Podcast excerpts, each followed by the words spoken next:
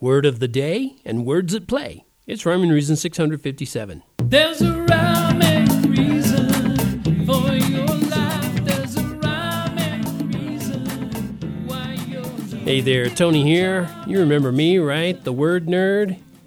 Yeah, and I'm certain I was born that way, by the way. So you need to just love and understand me and accept me for the identification I choose for myself, okay?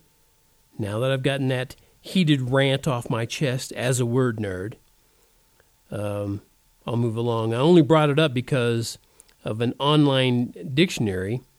Uh, I just got off the Merriam Webster website where I found the word of the day, and I wasn't even looking for it. I was actually there to compare a definition of a word that I just looked up on my computer's dictionary app. But when I tapped into the Merriam Webster's site, right there at the top, it said word of the day, and then another section said words at play.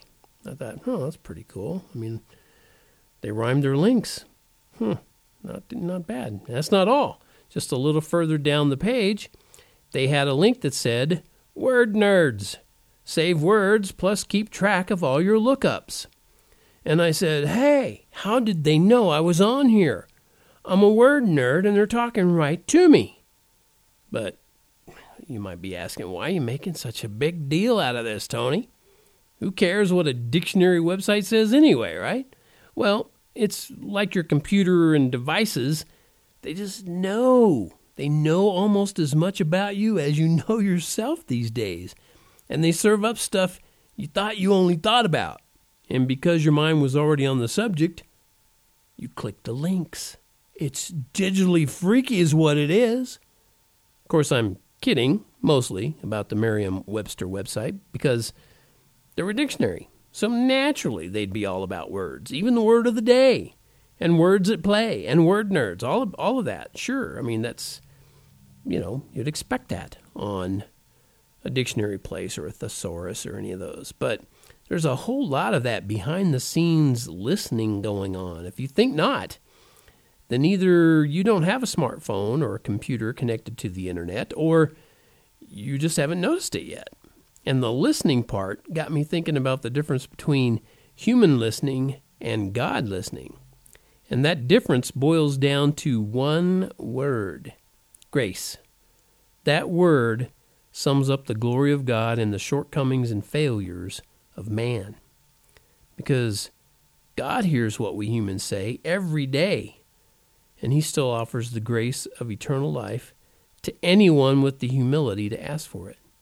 You and I, and whoever you are, you and I, yes, you and I, have done nothing and never do anything to deserve that grace. But God doesn't listen to you with an agenda to trip you up or sell you something. He hears with a pure heart.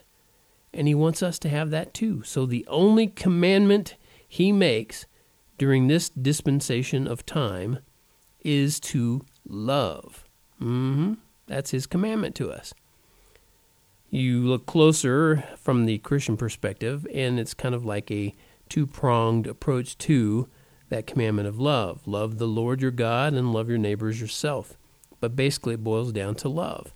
And Paul wrote a, you could say it's kind of like a whole chapter in his letter to the Corinthians, where it's uh, the famous one, 13.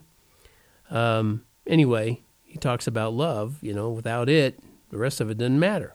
So, man, wow. I mean, who'd have thunk that my dictionary lookup of an entirely different word, by the way, would lead to this message about grace and love? But that's kind of the way it works in life sometimes.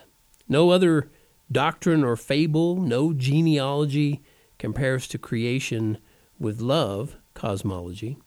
So I turn to the Lord of all understanding with the goal to do this one thing he's commanding love. And I'd love it if you'd go over to TonyFunderberg.com and click on that merch tab and get one of those t shirts for your very own self and 10 for your best friends and neighbors. That t shirt that says, Life has rhyme and reason because God made you. There's a rhyme